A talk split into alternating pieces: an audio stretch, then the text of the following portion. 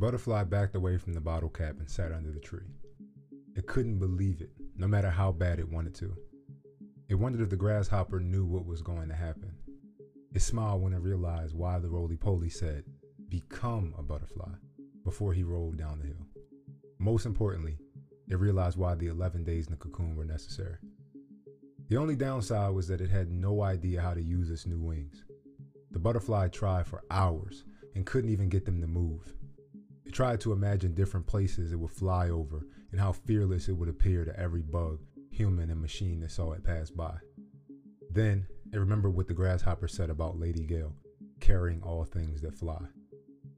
The butterfly walked out from under the tree and patiently waited for her to show up and carry it away.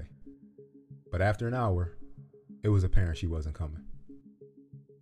Frustrated, the butterfly crawled back towards the shade under the tree and decided to meditate.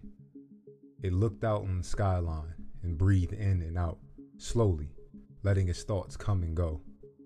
The hope was that eventually an answer, or a thought that leads to one, would come to the butterfly's mind. Nothing.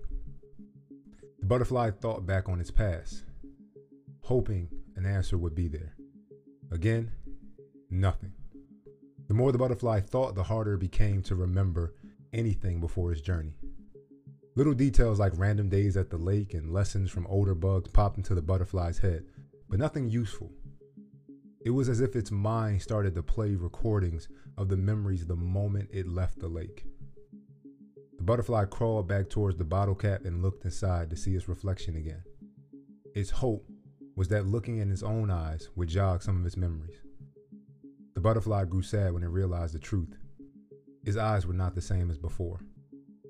The butterfly's eyes may have looked like the caterpillar's, but something about them was different. They were the same shape, the same color, had spots in the same places, but something was different. These new eyes made colors look brighter and bolder than ever. These new eyes focus on the world's possibilities instead of its limitations. These new eyes revealed the skyline was not as far as it could see. But still, the butterfly couldn't figure out what was so different.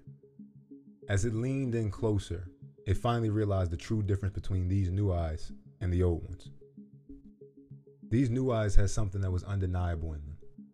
The butterfly saw before when the grasshopper asked the caterpillar, So what's it going to be? before its journey started. And again when the roly poly told the caterpillar not to lie. In the butterfly's eyes, it saw the truth.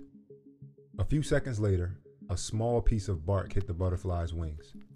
It looked up at the tree to see what made it fall. It didn't see any birds, bugs, or humans. The butterfly went back to staring at its reflection and searching for more of the truth in its eyes. It gained clarity on why its journey was so important and why the truth shows up in a bug's eyes. If a bug lives in its truth and is truthful with others, the truth will naturally flow through them. A few seconds later, another small piece of bark hit the butterfly, but this time it hit the back of its head. The butterfly took this as a sign and decided to figure out what was making the bark fall from the tree. As the butterfly climbed the tree, it realized this was so much easier when it was a caterpillar. The butterfly couldn't help but think of how different life was going to be from then on out. Everything had changed. And although the butterfly was happy with its new body, a part of it wondered what life would have been like if it remained a caterpillar. As it continued to crawl, it realized that there was no turning back. When the butterfly got to the branch from which the bark fell, there wasn't a bug in sight. It looked left, right, up, and down. There were no signs that a bug had been there or that the bark from the tree was missing. The butterfly decided to take a minute to look out on the skyline and reflect on what it wanted life to be. Suddenly, a fluttering sound filled the butterfly's ears. It could tell the sound was coming from something's wings, and whatever it was, it was strong. A moment later, a bug landed a few leaf lengths away from where the butterfly was sitting. Are you the one that threw those pieces of bark? The butterfly asked as it studied this strange bug shell Bark? No, that wasn't me. The bug answered back without looking at the butterfly. The butterfly was skeptical. but it believed the strange bug for some reason. His voice sounded honest and fair, as if it was incapable of lying. If you don't mind me asking, what are you? The butterfly asked as it started to notice details in the bug's shell. The bug smiled and said, I am just a bug that loves the view, while still looking out towards the skyline. The butterfly got upset because it felt like the answer was the bug's way of making fun. That's not what I meant. I meant, what kind of bug are you? The bug turned towards the butterfly and looked it right in its eyes. Who said I was a bug at all? The bug said as it stared at the butterfly. The two froze, waiting for the other to say something. The bug burst out laughing. The butterfly was relieved. It thought the bug was crazy for a second. My name is Nile, and I am what many call a green scarab beetle, it said as it looked out back towards the skyline. Your wings are gorgeous. I'm guessing you just got them? Nile said, with sincerity. Yeah, I did. How'd you know? The butterfly asked as it unconsciously walked towards Nile. Nile shrugged. The butterfly realized that Nile's shell changed colors in the light. At first, he looked green, but as the sun shined through the leaves onto his back, the green turned into a reddish gold. The butterfly didn't know for sure, but it had a feeling his shell was dense and hard to break through.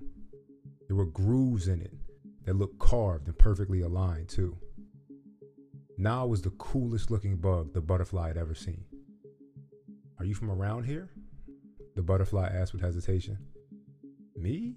Heavens no. I'm from a place far, far away from here. Oh, so like over there by the skyline, right? The butterfly asked. Sure, Nile would say yes. No. Nile said as he laughed to himself. Then where are you from? The butterfly asked with impatience, frustrated that Nile wouldn't just answer the question. It's a place that looks nothing like this. Our trees look different. Our grounds are covered in sand, and the sun shines brightest in this part of the world I'm from. The butterfly waited for a second for another laugh, but after a few moments, it realized one wasn't coming. Oh, how I wish you could see it. You would love it, Nile said, as he reminisced about his home. The skies are clear, the air is crisp but rich, and the best part is our version of the skyscrapers. The humans call them pyramids, so naturally, we call them the same thing. The butterfly could tell that Nile's body was here at the plateau, but his heart and soul were back at the pyramids. So why leave a place that's so beautiful to come here? The butterfly asked, suddenly embarrassed by its home. Well, Nile started. When you live a thousand years, you kind of want to see more of the world than what's in your backyard. The butterfly's eyes widened. You're a thousand years old? Nile smiled and nodded. Give or take a few hundred, but yes, I've been in this world for a long time. The butterfly had so many questions, but was beaten to the punch by Nile. So, what about you? Where are you from? I'm from around here, the butterfly said, embarrassed that it couldn't talk about the pyramids. Why do you sound sad? Because your home sounds amazing, and mine is boring. Nile smiled, responding, There's no such thing as a boring home. The butterfly looked confused, so Nile continued. My home is beautiful because I see it that way through my eyes. Other bugs may hate it, other bugs may love it more. Some may even fear it. But beauty is and will always be in the eyes of the beholder. Who's the beholder? Nile burst out laughing again. We are all beholders. We just behold different things differently. The butterfly nodded. I love my home. Nile continue. But its beauty is only relative. There were plenty of times where it didn't seem that beautiful, and I desperately wanted to leave. But now, as I look back on it, I only think of the things that made it beautiful. I only think of happy thoughts and memories. The butterfly nodded again. Do you think it's still as beautiful as it was when you left? It asked, hoping Nile would say no. Nile smiled and said, I know it's more beautiful than ever before. The butterfly took a moment to digest what it heard before asking, But how do you know? Because the beauty we find in our homes can't be taken away by time. It actually becomes more and more beautiful over time because home is where it all began. As life forces us to change and time moves our minds further away from where we started, the memories of home stand firm. The butterfly's ears listened to Nile's words, but it was its soul that heard the truth. The sun began to set as the two of them looked out towards the skyline. We can always go home, but that doesn't mean we necessarily should, but we always can. The butterfly thought about it for a second. But what if home doesn't want you to come back? What if you're too different for home to accept you? Nile paused and replied. Then you accept what home gave you, focus on the journey ahead, and look forward to the days when you can make a new one. The truth. Again. Well, it's kind of dark now. Let's say we meet here first thing in the morning, huh? Nile asked as he turned his back to the butterfly and began to stretch. What do you mean? I'm guessing you're staying here for the night, said Nile. But tomorrow, I'll teach you how to fly.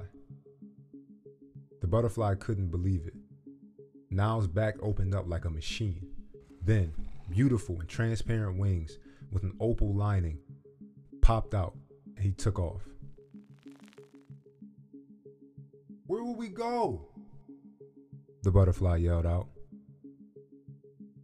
Well, I'll go wherever the sun takes me, but you're going home.